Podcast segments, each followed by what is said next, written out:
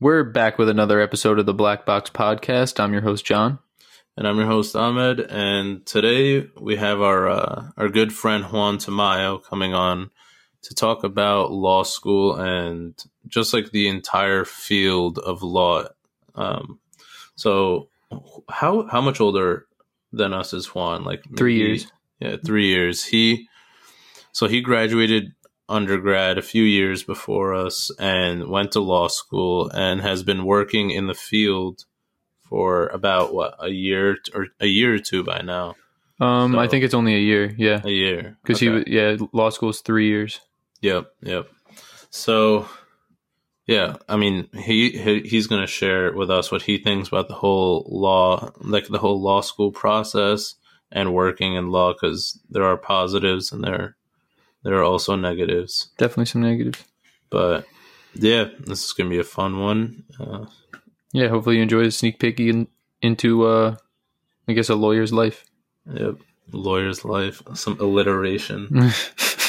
All right, let's start. All right.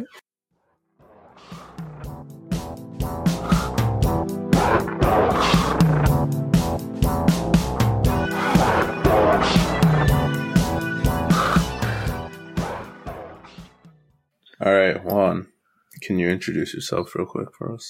Wait, do I have to start it off? All right.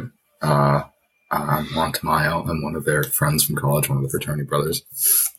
Uh, I went to Stony Brook with them. I was a year ahead, and then I graduated and went straight through law school. Wait, a year ahead or two years ahead? I thought it was a year Two. ahead of you, right? Was it We two? graduated 2020. You were 2018, right? Uh, yeah, yeah, you're totally right. Yeah. Yeah, because the Delta class is the class beneath me. Either way, I'm more of them. Old head. Old Yeah, head. old head. Yeah, the best head. Beta? instead. Yeah, beta, beta, beta male for life for sure. No, Uh, no. both my labels. class of Phi Lam. class of Phi Lam. yeah so like give everyone context we are we are all fraternity brothers um i was the first class that had to go through a crossing the class before us the alpha class just became a fraternity like they didn't have to do anything sus and then i helped do sus sus shit to your class You didn't do anything sus. I feel I like did. yours was still barely a process at that point. Ours was Pretty much, I barely a process. i just yelled at you guys and, and like said really stupid insults it got way better in the years that we were around. yeah yeah yeah like by the time like the zeta zoo had Dude, crossed over it was a once, disaster. once, once Ziad was in the education system, things went crazy. Still, yeah, yeah. He, he became like the what's her face? The, the He had Trump to girl? express all his inner demons on everyone. Peter But yeah, so what was your major when you were at Stony Brook? so I was a poli sci major at Stony. That's usually like the pre-law track, right? Yeah, there's like a couple of core pre law uh, majors, I guess, that exist in any college. It ranges anywhere from poli sci, business, sociology. On the STEM side, you can have pretty much any STEM degree and go to law school. It opens up like a unique path for you within the law.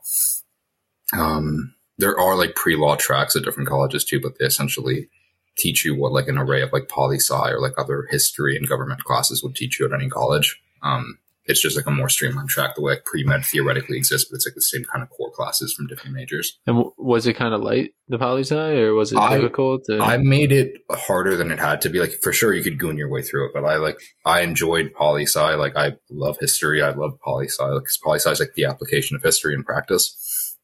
And you have like depending on what you focus on, you can have like a lot of cultural, like you learn a lot about like cultural history and knowledge and practices and stuff. Uh, at Stony, you have like in poli sci, you had comparative and domestic. I hate domestic politics because like they're very simple. So like for me, like I don't enjoy like the lack of nuance in that. I'm much more of a comparative nerd. So like diplomacy, Oh, yeah. international relations, that's my stuff.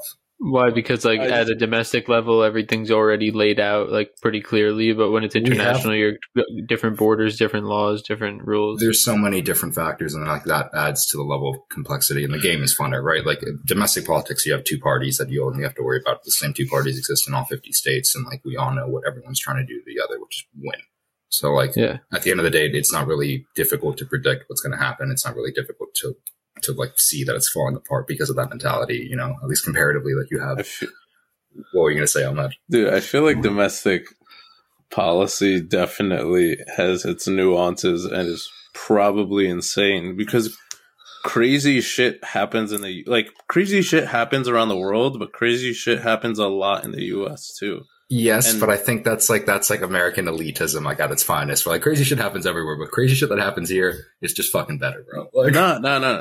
It's. I was watching a YouTube video recently, and it mentioned how I think the United States has. A, I think it was five percent of the global population, or something Mhm. like that. Like a relatively low number, Mhm. but it had like twenty percent of the world's prison inmates. Yeah, yeah, we have like the most imprisoned people by population. Like, Yeah, it's like, insane. Any country on the planet, like it's absurd. Like not even So like I- China has enough people in gulags to compare to us. Like it's actually kind of ridiculous. No, it's a wild statistic. Like when you Yeah. realize it, it's terrifying. yeah that that's why i feel like like with that many people like involved in the legal system domestic like domestic policy is definitely crazy too like i i i, Hmm. I definitely want to hear about international policy because i agree Hmm. it's probably more interesting but i feel like they're both pretty wild Yeah, I but mean- they're both pretty fucking sick. But I mean, by the nature of being an attorney, and by the nature of the work that I do or did, like I literally worked on domestic policy. So like I, I worked in what I despise the most, which is like very like frustrating and gridlock systems that you can't really like. I feel like also you Like- break you can break it into domestic and international, but as long as you're picking like good cases, interesting cases. Well, I mean, like international law is its own thing, and like in the U.S., it's not really respected. Like most law schools have programs for it. The only ones that are respected are like Ivy League programs because, for obvious reasons, they're Ivy League programs. Um, any other call, any other law school that ha- offers it, like people are kind of like, yeah, you know, like if it's not pretty much Georgetown outside of like the Ivies, like it doesn't really count, you know. gotcha. Most, yeah, like the average, there's about like a million. yeah, what is that? There's like 14 schools, or like what's that yeah, number? there's like the top 14 schools for law schools. Like those are the ones that everyone considers. Like if you get into those, like your kind of career in theory should be set, and like you definitely have like a good name brand associated with like your degree. Um, in practice, it's a bit more complex than that, but like for the most part, like it is, it is pretty accurate. But like context, like uh, on average, Yeah. there's about like a million attorneys in the U.S. at any given time.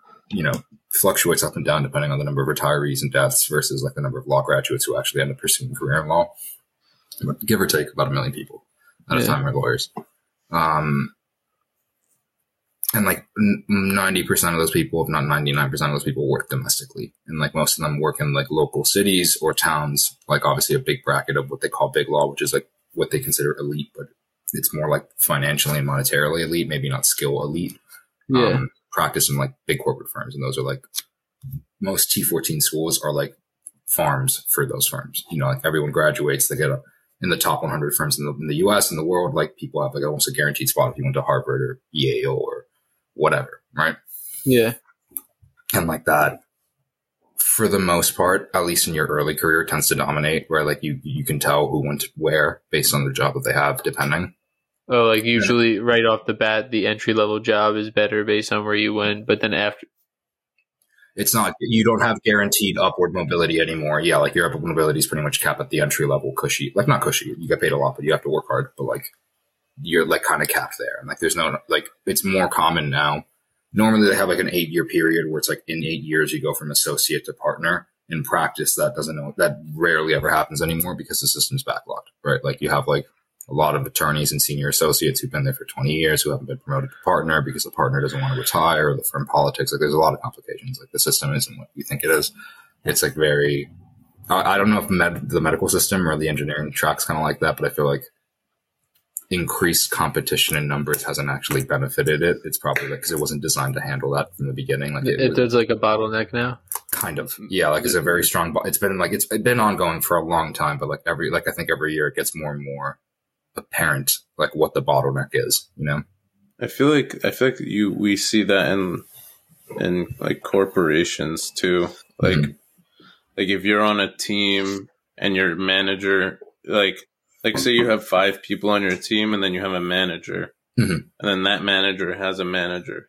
Mhm. Like for you to get promoted, your manager kind of needs to get like to get promoted like a, Someone a else has to get promoted, yeah. amount. Yeah. Yeah, like there has to be so many moving parts for there to be any upward mobility that it almost doesn't happen. And it's like kind you of could go from like engineer one, engineer two, engineer three, but like for you to get to manager, it could take years. Mhm. Yeah, I mean, like I don't like in the Sometimes law. never. Yeah, I mean, and yeah, that's terrifying. I think like the difference in the legal field is that by default, once you're an attorney, like if you're at a firm as an attorney, not any other position, like you're kind of already like the equivalent of like a manager. You know what I mean? It's just like there are there's also tiers of management. So like the upward upper management part is like where you gotta you, it's harder to make it. You're already at middle management level, like by default as an attorney. You know?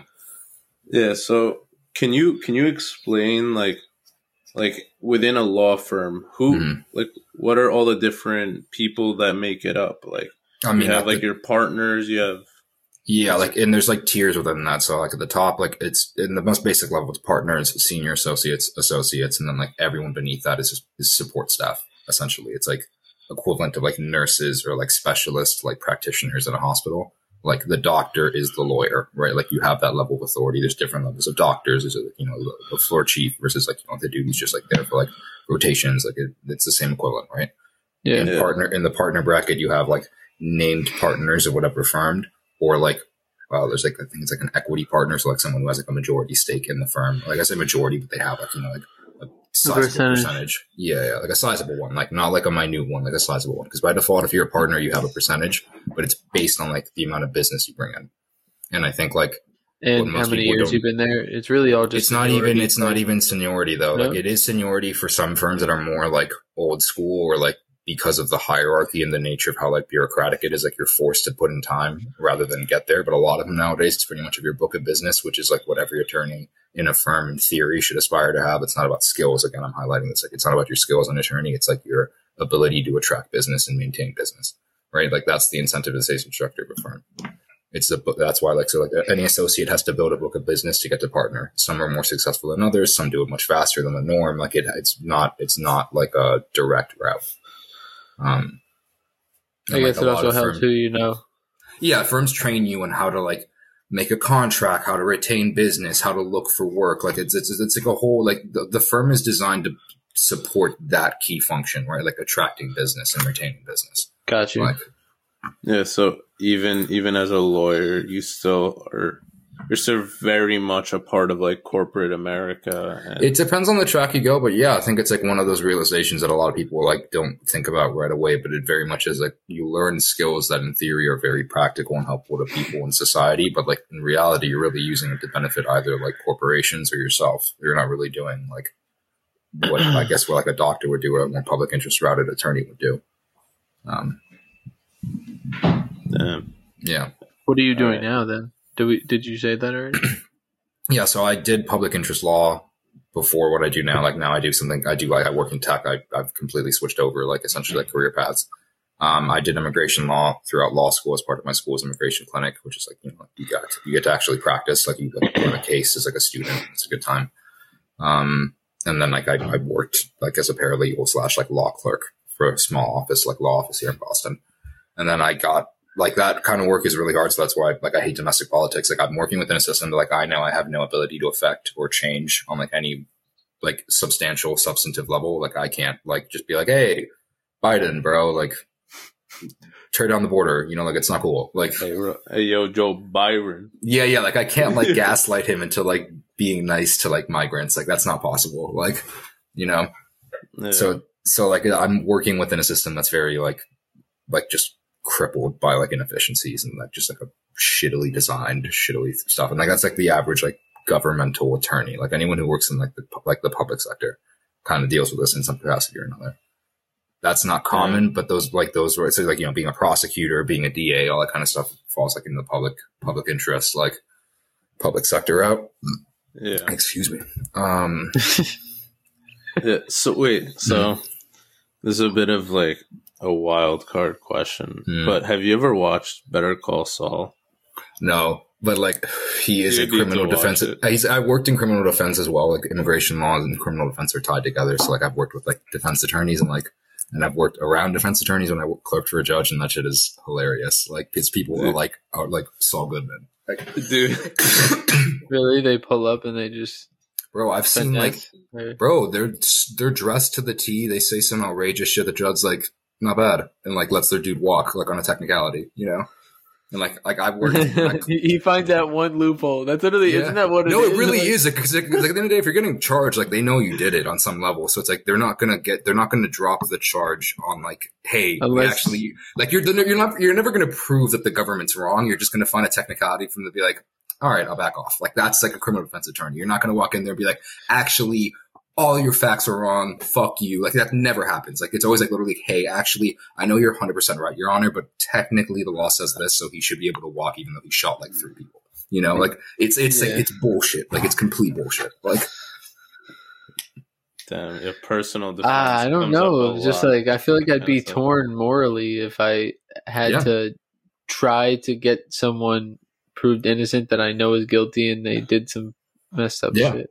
And like most of the time they are guilty. Like they like they'll admit it to you obviously as an attorney. Like you're that that is a privileged conversation. You can't share that. Like in the, Yeah. but yeah. like it, it happens all the time. Like I've seen it. What if they said that they were about to set up something that would put a, a lot of people in danger? Then you So could- technically, if you know it's an immediate danger and it hasn't happened yet, like you're fully allowed. Like the it's just in the past, like what the case no, is like you're about. allowed, you're allowed to report it. Like it's like fully like you're not going to get in trouble. Like you're not breaking any Yeah. confidentiality rules. Like you're not going to get censored. Like it, it's perfectly that that's a very express example of like that's okay, right? Okay. But like eh, like if, if it's already happened or like they're just saying I'm thinking about it, you're you have to keep that privileged. You know what I mean? Like you that like can't leave that room or that can't leave that like consultation. You know, one thing though that I feel like would be fulfilling as as hell as a defense lawyer is proving an innocent person innocent. Yeah, I mean Right. that's what I did in immigration law. Like I, I worked on asylum cases, so like my entire job was to be like, hey, like fucking Maria went through like literal genocide in Guatemala, and like the only reason she's here is because like if she goes back, she'll literally die. Like give her some status so she doesn't get fucking deported, which is pretty much proving someone's innocent from knowing that they're innocent, right? Like.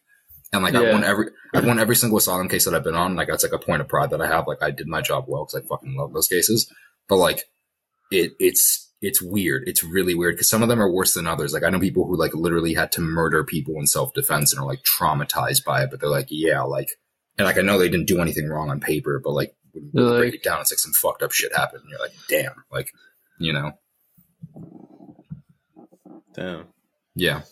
But like I have like my legal route is very unique. Like I went to so like most law schools, the average law school system is run by the ABA. So that's like the American Bar Association. It's like any other professional accreditation. That's your certification, right? Yes, like that is like the general. Like every lawyer has to go through the ABA. Like the moment you become an attorney, you're part of the ABA. Like it's just a whole thing, right?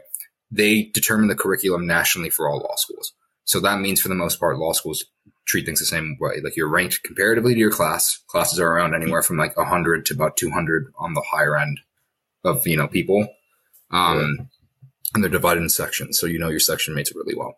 And like most law schools have that system, you know, you're ranked comparatively, like it's very competitive. You don't, you're not there to make friends. You're there to like quote unquote. What was your rank out of your? So that was the thing. Northeastern is is I don't know if it will continue to be, but is well, at least when I went there, very unique in that they don't rank you comparatively, and we don't have a conventional grading system. Like the entire component of Northeastern's education is like experiential learning. You're going to learn on the job. You're going to learn by getting experience. Like I'm sorry, like at the end of the day, like a classroom is irrelevant. Like you're going to learn most of what you're going to need to know in the Yeah. field.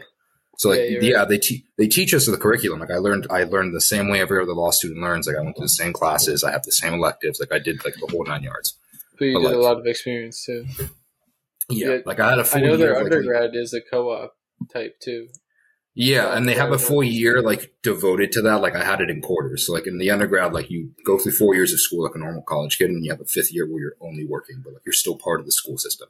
Like law school did it differently. Most law schools are three years. Like Northeastern was also three years, but the two higher years, like year two and three, were divided in quarters. So I had like two quarters each year where I was just only working full time, like a nine to five. Oh, okay. so like by the time I graduated, I had like a year's worth of experience, quote unquote.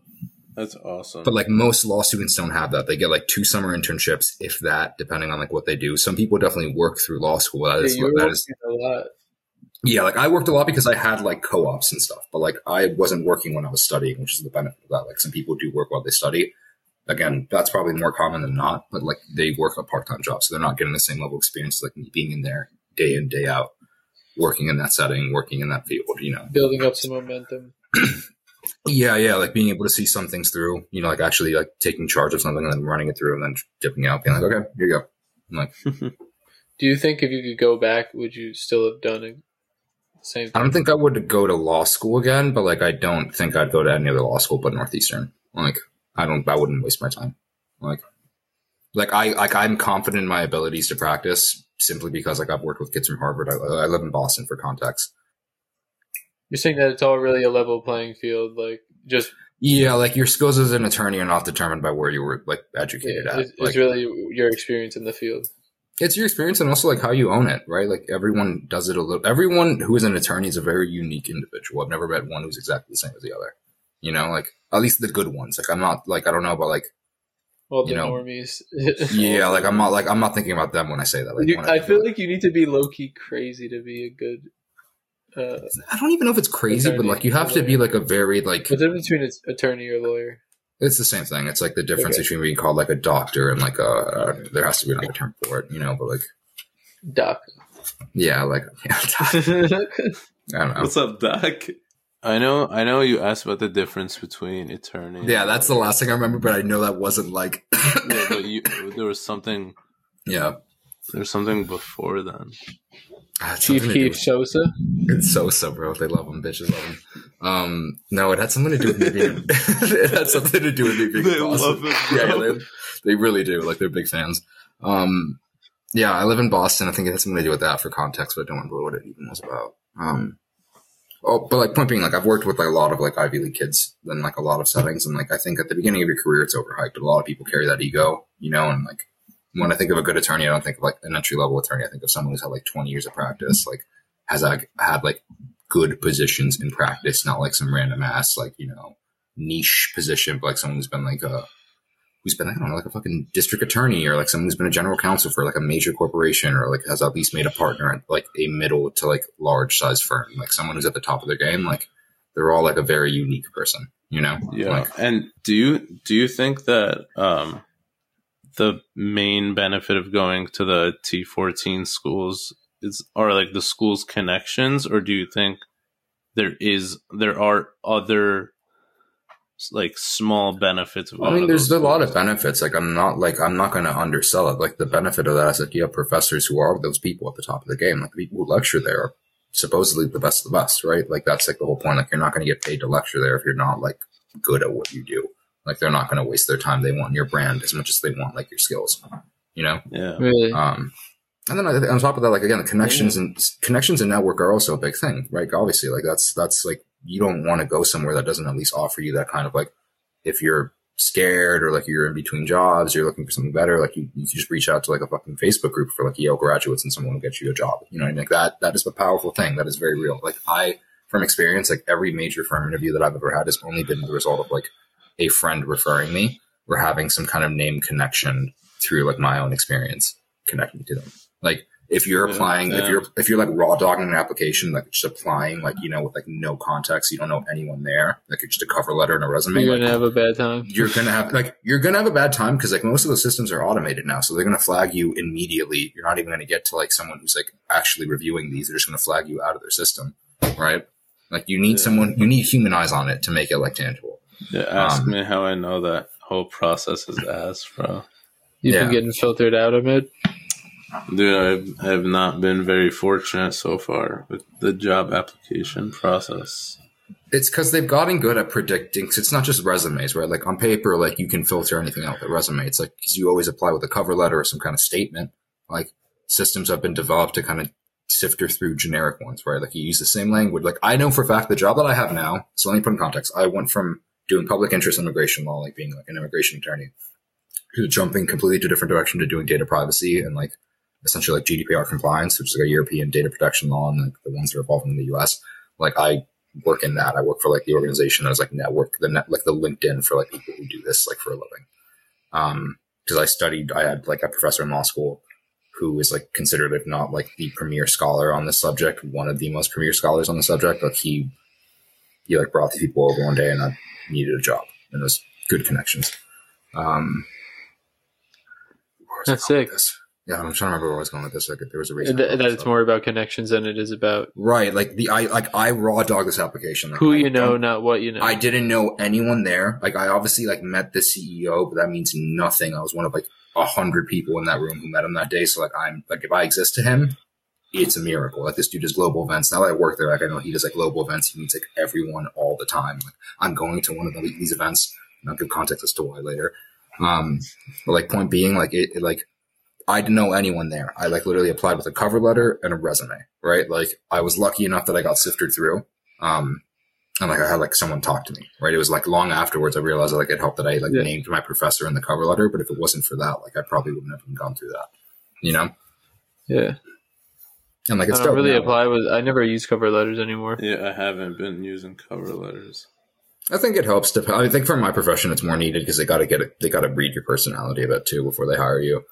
Like, I'm like not that like the stress level is that different. I'll only make one if it's necessary and I really like the job description. right. Yeah. I mean, yeah, like the LinkedIn ones, I don't count as like real job applications. We just send out a LinkedIn resume. Easy Apply, bro. Yeah, LinkedIn Or like, you know, like Easy the- Apply goes crazy. You can pop out mad applications. that's what I mean. I don't count those as real. Like, I just don't think of that as the same as like taking the time to write a cover letter, like tailoring your application to like meet like what they're looking for. Like, that's when like you actually are applying to a Like job. when Like, you're customizing Yeah, your like- resumes. You like- can yeah, tailor like your not- resume to have like a uh, theme. Like if you can do one that's more like for tech, it's like one for program management, one for development, one Mhm. for something else, and then just the resume. I just feel like it's unnecessary to write a whole letter every time Oh, for yeah. every company. Do you think Stony Brook prepared you for grad school? Because like all, everyone here in this chat has the benefit of having a graduate degree of some variety. So like now that Well, you've gone through it, We haven't finished yet. but like you're going through it, like you already know whether or not you're prepared. Like you're deeper in than like you know like a day one scrub. Well, yeah, I'm doing the Stony Brook one, so it did prepare me. The masters was kind of a joke, to be honest. Like Mhm. this Yeah. one class I'm taking this semester is actually a good amount of work, but the past three semesters it was nothing. yeah, I don't. I don't Undergrad think made my- me earn that thing. Like I don't think my master's is really doing anything for me right now. It'll do wonders for you economically. It will do nothing for you as an educational source. I feel like like I don't know. I'm I'm trying. I'm trying to make it do things for me economically, bro. It'll happen. I think the It- hardest at my yeah. at my own company, they told me, or their policy. I'm pretty sure. I'm not positive. Mhm. Is if you get a master's, your salary goes up by twenty five hundred dollars. So twenty five hundred dollars for I like you were gonna say hundreds of 25,000. I was hours. gonna yeah, I was say- really like, let's go. We live. like, like- Like what is that, bro? Uh, that's that's fucked up. Like any professional That's certificate I get. Like on the gr- in the grand scheme of things, that's nothing. Dude, that's No. not even that doesn't even hedge for inflation at the pay level that you make uh, anymore. Like that's like that's such bullshit. Like it's not even the industry standard three percent raise. Like Did you get a yearly raise, Ahmed? Or you haven't been getting yearly raises either? nah, I got I got a yearly raise, but it was you know three percent. yeah, exactly. Congratulations. Like you know, like take like But- three. I'm dude. I can't. The thing is, like today, I was preparing for like a. I'm presenting to like someone who reports to a CEO. Like I'm not doing like my own presentation, but like I'm got invited to a presentation where they're presenting some shit to this person. Yeah. And this dude's insanely high up in the company. And my manager today was telling me, he was like, yeah, you know, it's always good to get exposure around like the big guys and shit, and shit like that. And I was like, damn, but like, this literally won't do anything for me if I dip like in the next couple months, bro. That's No, like that's toughing it out for twenty years. Yeah, like those CEOs gonna be like, oh, that one kid who was in a meeting once, like he's gone. Fuck, we should try to get him back. Like you know what I mean? Like he's, he's not gonna do that. Like gets his assistant like, hey, call this kid back like right now. Like I can't believe we let him go. He was in that one meeting once. Like unacceptable. That might happen in like a reality TV show or something. And that's it. Yeah, I'm like fucking Teen Wolf in his first internship. The CEO was like, Teen no, I, I see you, bro. Like you have skills. Like I don't know, some generic ass name. Like, Juan, you working hard? You trying to get someone's attention in the higher ups? no, that's this is the weird part about my job. Like Trying to look I, extra handsome on the job. Just really, like this is the weird part about my job, and I've been like memeing it the entire time. Like I'm living like the horny like 16 year old dream of like working with nothing but like single moms or hot wives and moms because like my, most of my company the people who work there are like 30 to 50 like mothers of like several children who are just like oh look at this young man in the office like so so dressed up so handsome and it's like it's kind of a meme because it's like i'm working with like a bunch of moms and grandmas um for the most part like for the most part and that's mostly just like my coworkers like i work in the like in weird corporate structures, like I'm at the top of the corporate structure, but I'm the bottom of that like particular structures like pyramid. But like, so I still have authority over like everyone underneath me. And this includes again, like a, a literal horde of like dog and actual human mothers that are just like spawning in the office, like in an increased number. Like it's terrifying. Like since I've been hired, your dream been- come true?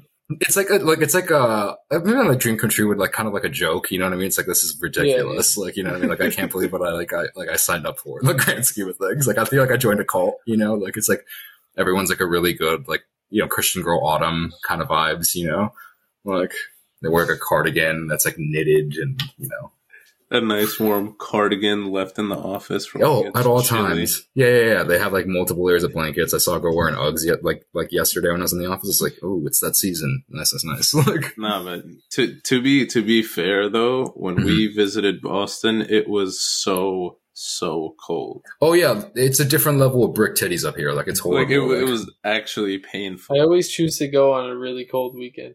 Yeah, uh, no, you had good luck. Okay, so one time John came to visit me in September when I was dating one of my ex girlfriends, and this and this legend pulled up, and we were in Cape Cod for like a weekend, and it was a very pleasant Cape Cod experience. It was really really fun. Like it was like the weather was perfect. Like it was a gr- it was a great time. We were out on the boat all day. Yeah, we got Wow. macked on by a family of like wealthy Italian people. Like I don't even know. John was like John was like the like he was like the like the prodigal son returned. You know, they're like we needed a man. I just like pulled up, yeah, like- charmed their whole family, and was like, By all right, we virtue of just being like an engineer in Italian, the dad was like, "Nice," you know, just like like a like nice kid. You're going places. He didn't talk like that. He was way cooler. Like actually, like, Yeah, a really yeah. cool dude. But like, I No, just they like, were cool. They were cool. I love I love like any older. It was just very scenic, like the Yeah, vibes of so what you nice. think. Pictures out of a magazine that's like about Cape Cod. That's that, yeah, that was literally it from top to bottom. Oh my god. Yeah, they, they had like a fucking swing in their backyard, and their backyard had like chickens and shit. It was like an Damn, so you guys you guys were like you, they swept you under their wing. But yeah, so I think I remember where we were at. Like, so I'm at the top of this pyramid. And Okay. It's kind of funny. Like, so I work in the executive department of my company, and I work for a 501c nonprofit. So if you're if you have a boner for corporate structures, a 501c nonprofit only applies to professional organizations. Um, and I just like I like I worked for I worked for like LinkedIn. Like I worked for like a like a LinkedIn equivalent for like my job, and it's really dope. Like I'm, I network with a lot of amazing people. Like I've met a lot of amazing attorneys in like the short three months that I've been there. Um, it's really chill. Like I feel like work coming from public interest, like it's a really good transition because my work is not stressful at all comparatively. Like I used to have to deal with people who are like at risk getting deported and like had like domestic violence issues while they're like waiting for the like it's just like shit that was like heavy, right? Like that was like my daily like job. yeah. So like going from that to like, hey, like, can you like you know fill out a spreadsheet and like do a form? I'm like, oh wow, like you're really making me work so hard here, and so you know on my couch. And that's your day's work. That's Yeah, your yeah, day's yeah. work. Yeah, I mean, like some All days are definitely day's like, work. Yeah, some Yeah. days are busier than others, but but like yeah, like it's like yeah, like essentially like oh, I have to take time out of my busy schedule of lounging to like do my job. Like how dare you? You know, like Oh man, Yeah. I would book this meeting, but I have lounging books from nine to five. yeah, yeah, like listen, I blocked off on my calendar that I'm watching Vikings on Oh, man, Netflix. you chilling can you that, respect uh, that? Like, you chill in that robe all day. You know, not not really, but I always have to turn off my heater whenever we record fun. Oh, so then you put that on. Got you. Yeah, yeah. it's a it's a bit uh chilly out there in Chile. in in the woods and uh, in the seedy In the wild. Island wild, yeah. dude, I was outside with uh with Echo and there was a bird on the fence and she was actually like frozen in place. It was insane. Dead. No, no, no. Um Dead, like just like fucking bird dropped. was Like, just like making making noise and shit, and then Echo is just sitting there on the floor, just like staring at the bird Mhm. and not moving. and Yeah, then like, she would, ready to take- pounce. take a Yeah. step and Oh. freeze and shit. I was like, I was like, yo, uh, what is about that? She could definitely cannot get up there, bro. She was like at the top of a fence, so she she was just doing that. So I was just sitting there and watching. I was like, damn, this is actually like kind of funny, but Mhm. also. I mean, like, I don't even want. I don't want to know what would happen if she got to the bird. I feel like all cats are just like literally like quiet serial killers. Like I have like so like my law school like sister, like one of my best friends, like I'm friends with her and her husband. Like I think I don't know if you met Sylvana, John. I don't know if you remember meeting her. I don't know if you actually got to meet her to be honest. Who? But, like Sylvana, like my, my Yeah. stoner friend. Yeah. Um, like whatever, like dope human being. Like a couple of like stoner people have met her. She's um she's actually a public defender now, or like going to be public defender. That's a fun fact. Shout out. Um, she she has two cats. So she has a kid in Ahsoka, and then she has a larger, chunkier fellow named Sam.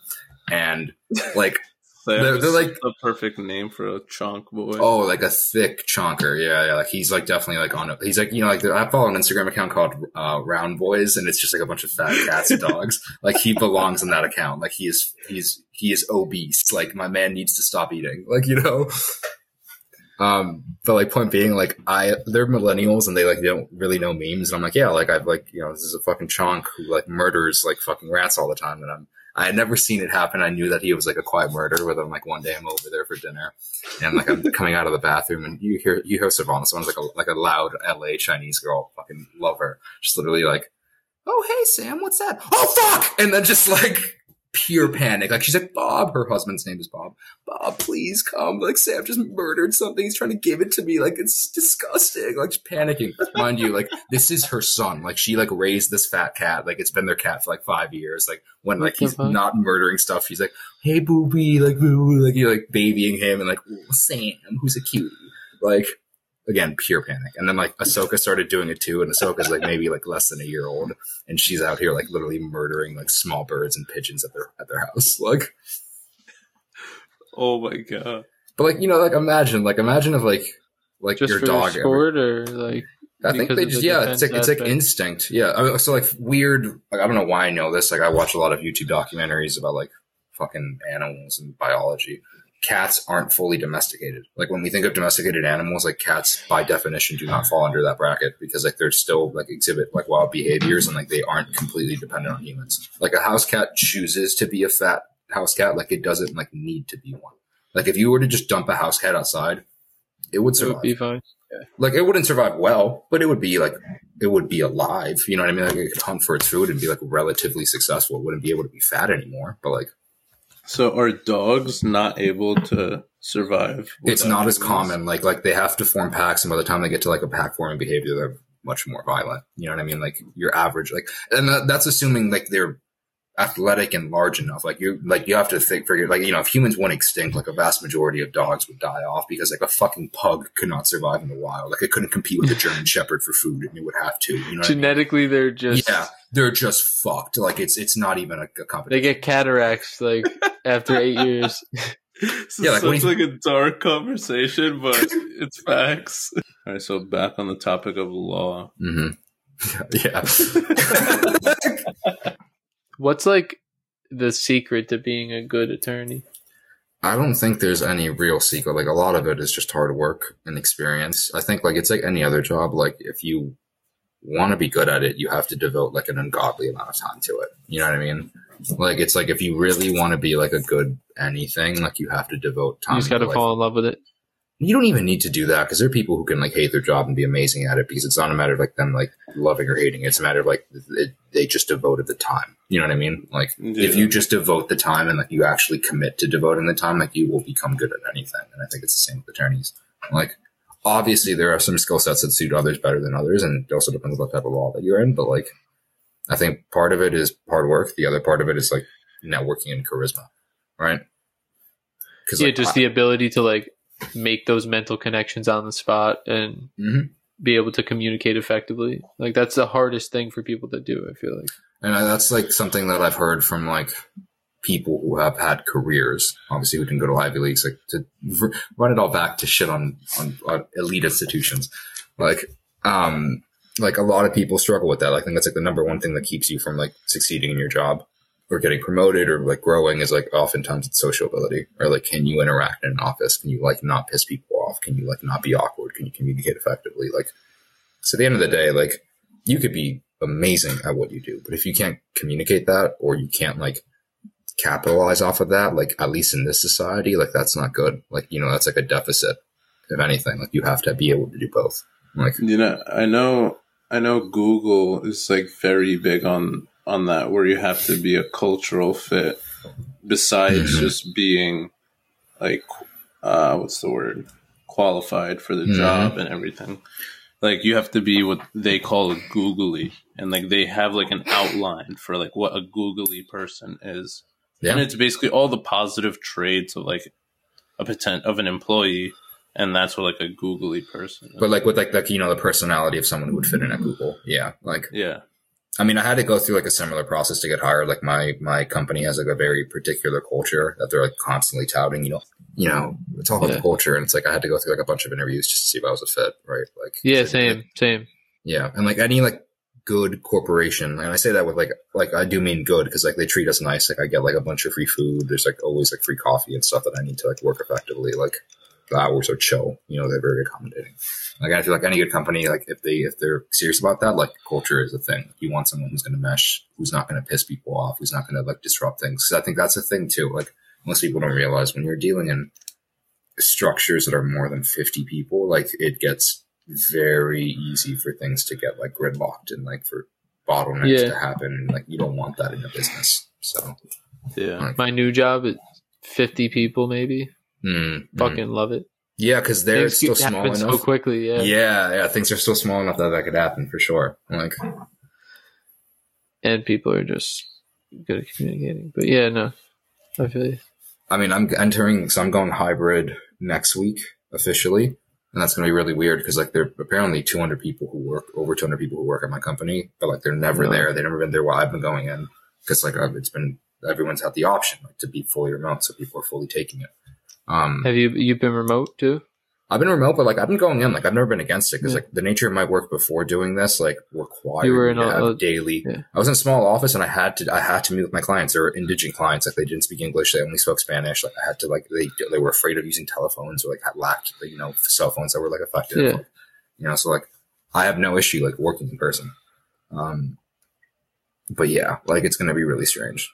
And like if I, I granted like you work with 50 people total. Like I think I work in a corporation of 200 people. I probably interact with like the same 15 people every day, you know, just because of function and role. Like I'm at the top Yeah. of like, I'm at the top of the corporate structure at the bottom of that individual ladder. Like I'm just like a, like in the executive department, I'm just like a fucking executive assistant for all glorified purposes, but it's, it's a great time. Like, But you're an attorney, no?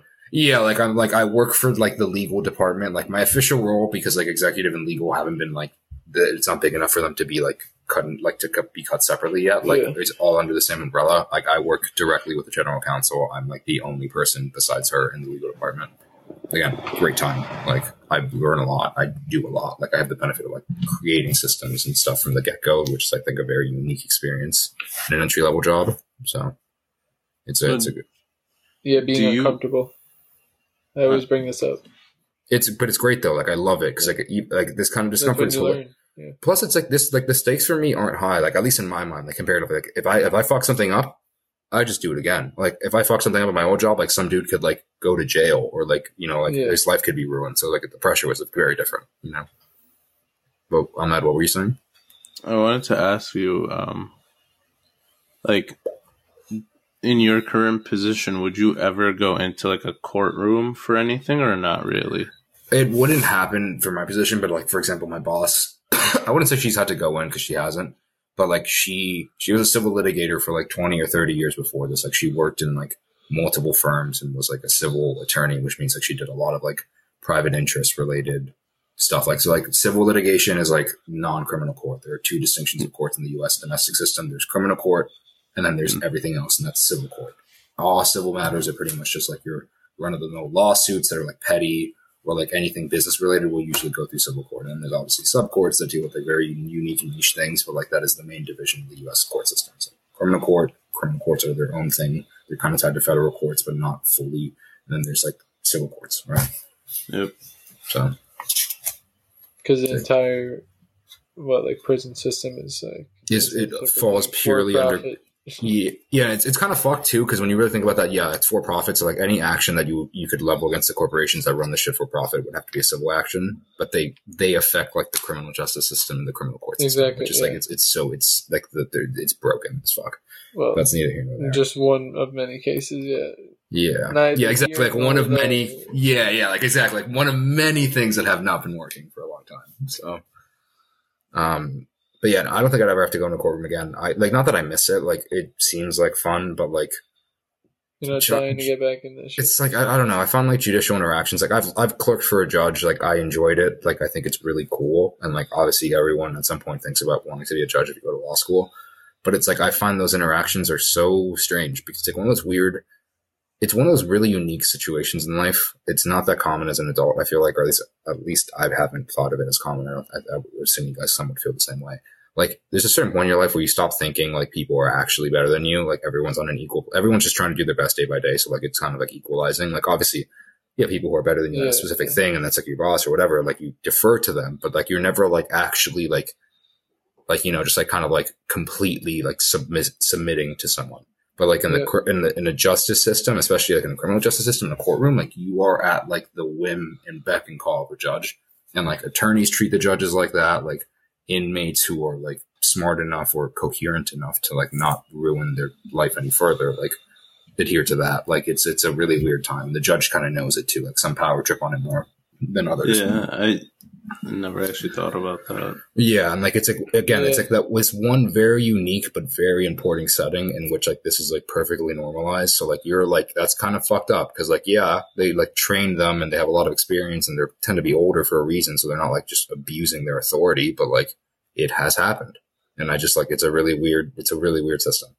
And like Yeah. I think for me, having been in it like firsthand, like on multiple ones, I haven't been like you know in juvenile court as a kid, and then being like in a criminal court like as a law student and like a clerk, like it's it's really weird. Like I just find it so strange. Your Honor. Yeah, I feel like Did you shrimp fry this rice? Like, what were you gonna say, John? I feel like the bias always plays in, well, especially as the case is like the more serious the case is. It's just one the more emotion it Mhm. brings out. I feel like then everyone's gonna pick a side. More people are gonna be like, you know, swayed one way or the other. yes uh, and yes and no. I feel like again, like a judge at the end of the day, like a judge isn't like giving a verdict. The judge is just like usually doing sentencing or like some other like officiating task. But it is again like weird because like it's a position like one of those critical positions that like essentially dictates like the the nature of a trial from start to finish. Right? Like there's very few. There's the criminal defense attorney, the prosecutor, and the judge are like these three main actors who are like from start to finish part of the whole legal process. Everyone else is like jumping into a specific point.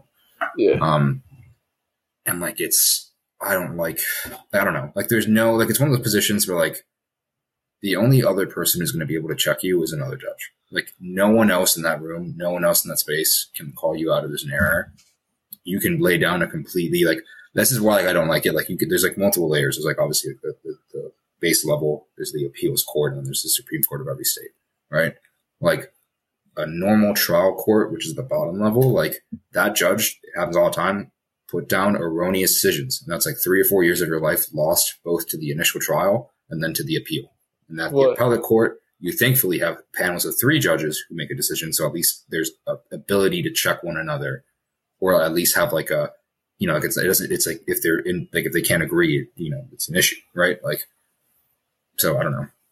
But, oh, you're just saying you could waste time by having. but it's it's that? not it's not about wasting time. It's like a like a judge wants to do, do things. A good judge does things efficiently and quickly on paper because like the system's backlogged. But like by quickly, you, it literally means taking something that could have been like a if you had done it correctly, maybe you've taken two years and cut down to six months. But then because it, you fucked it up, there's an appeal, and that's like another five years of like fucking di- court decisions and rulings and like waiting and filings. Like it's just, it's just not a good time. Like, like I feel like it, it, it's, it's, it's, it's flawed. And I just don't like the space either. Like again, like a trial court is a very strange space. I feel like appellate courts and like Supreme Court positions, like if you can go to like a nice district court for an internship, it's very different. Like you It's see like, like the next 'cause- spot. It's a nice spot. It gets the best cases, like the cases of most reputation. So like the, the etiquette's very unique and proper, and it feels like you're doing, you know, like the part of the system. But the average trial court can't afford that. Like it's just not possible. They're seeing the worst of it, and they have to get through the worst of it as fast as possible because the system's backlog. So it's like things fall through the cracks, and it's oftentimes like the things that matter the most, right? So You're right. Well, those little things that hold everything together. When you don't have those, Yeah, like the judge that I clerked with in Miami, like dope human being, like is a former like army veteran, like was a special forces operator in fucking Desert Storm, like ninety one, like badass dude, like badass dude. But like, and he was a great judge too, like very efficient, like very honest and fair. Like that's not common, but like I have to acknowledge that like procedure, not in his courtroom, but like I think in the Florida court system in general is kind of sloppy, and like it's very much like a like I watched, like I literally would hang out in his chambers with the prosecutor and the defense attorneys, and they would just be talking shit. Like they wouldn't even be talking about the case. They'd be like, "Oh, you, uh, you do this weekend? Oh, I went up to the fucking casino. Oh, I, you know, me and the wife were it again, so I went to the titty bar. Actual conversation I heard with the defense attorney and the prosecutor, and they're like, "Ha ha, hilarious! Like, which one do you go to?"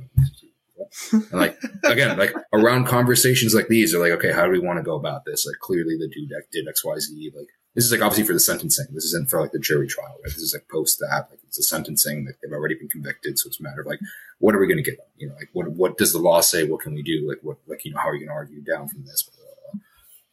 Fucking wild. Like, that's not good, right? Like, that's not a it's not a good a good process. And like, obviously, like they still follow the law. I'm not saying they're doing anything that's like not correct, but it's like when you really a certain at it, level of uh, professionalism.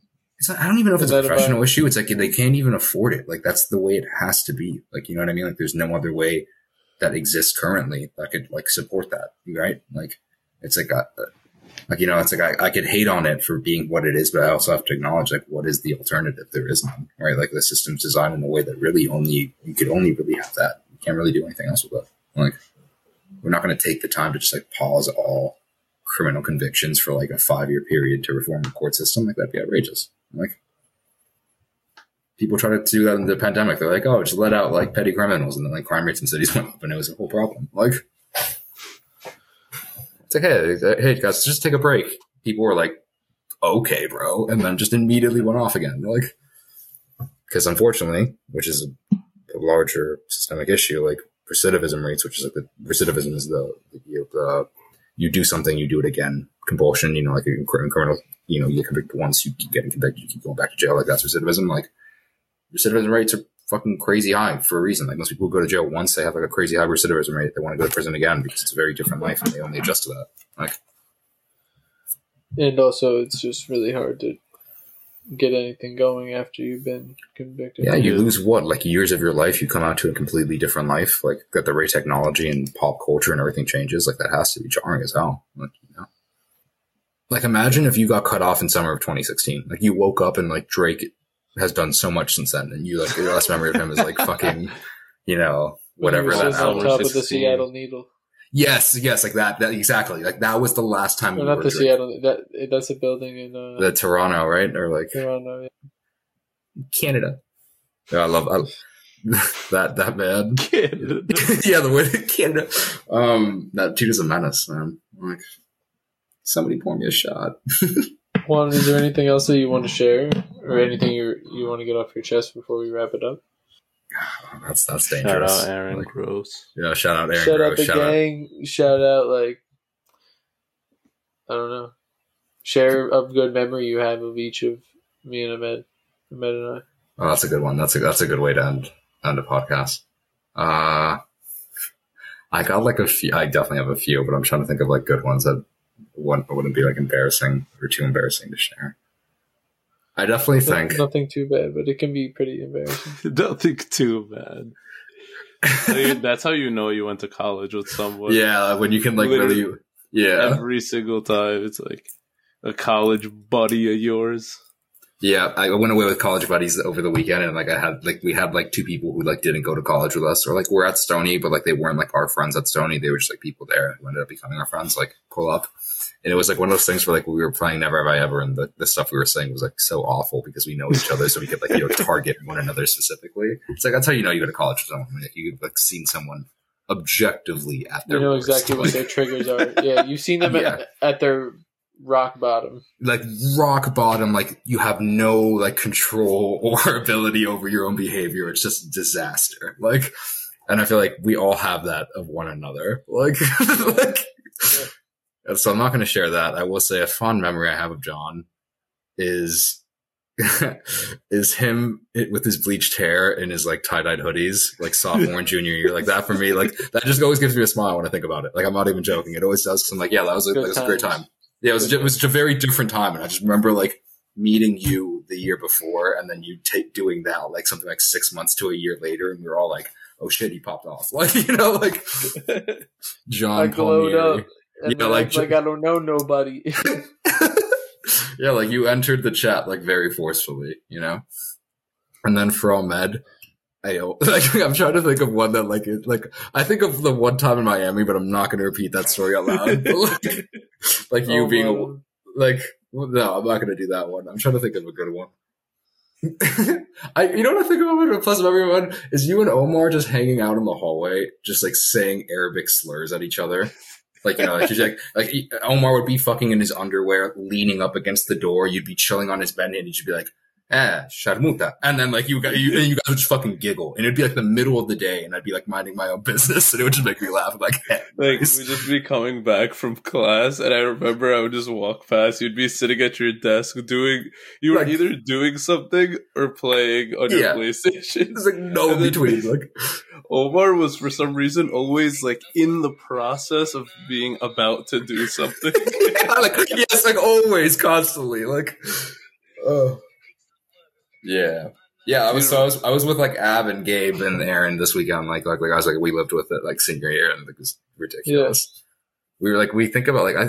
You know, I don't know how we never got charged. Like, I caused property damage with that bow and arrow and the fucking wheelchairs. Yeah, we never got off. yeah, like, bow and arrow is fucking wild. Like, I caused property damage. to the chain.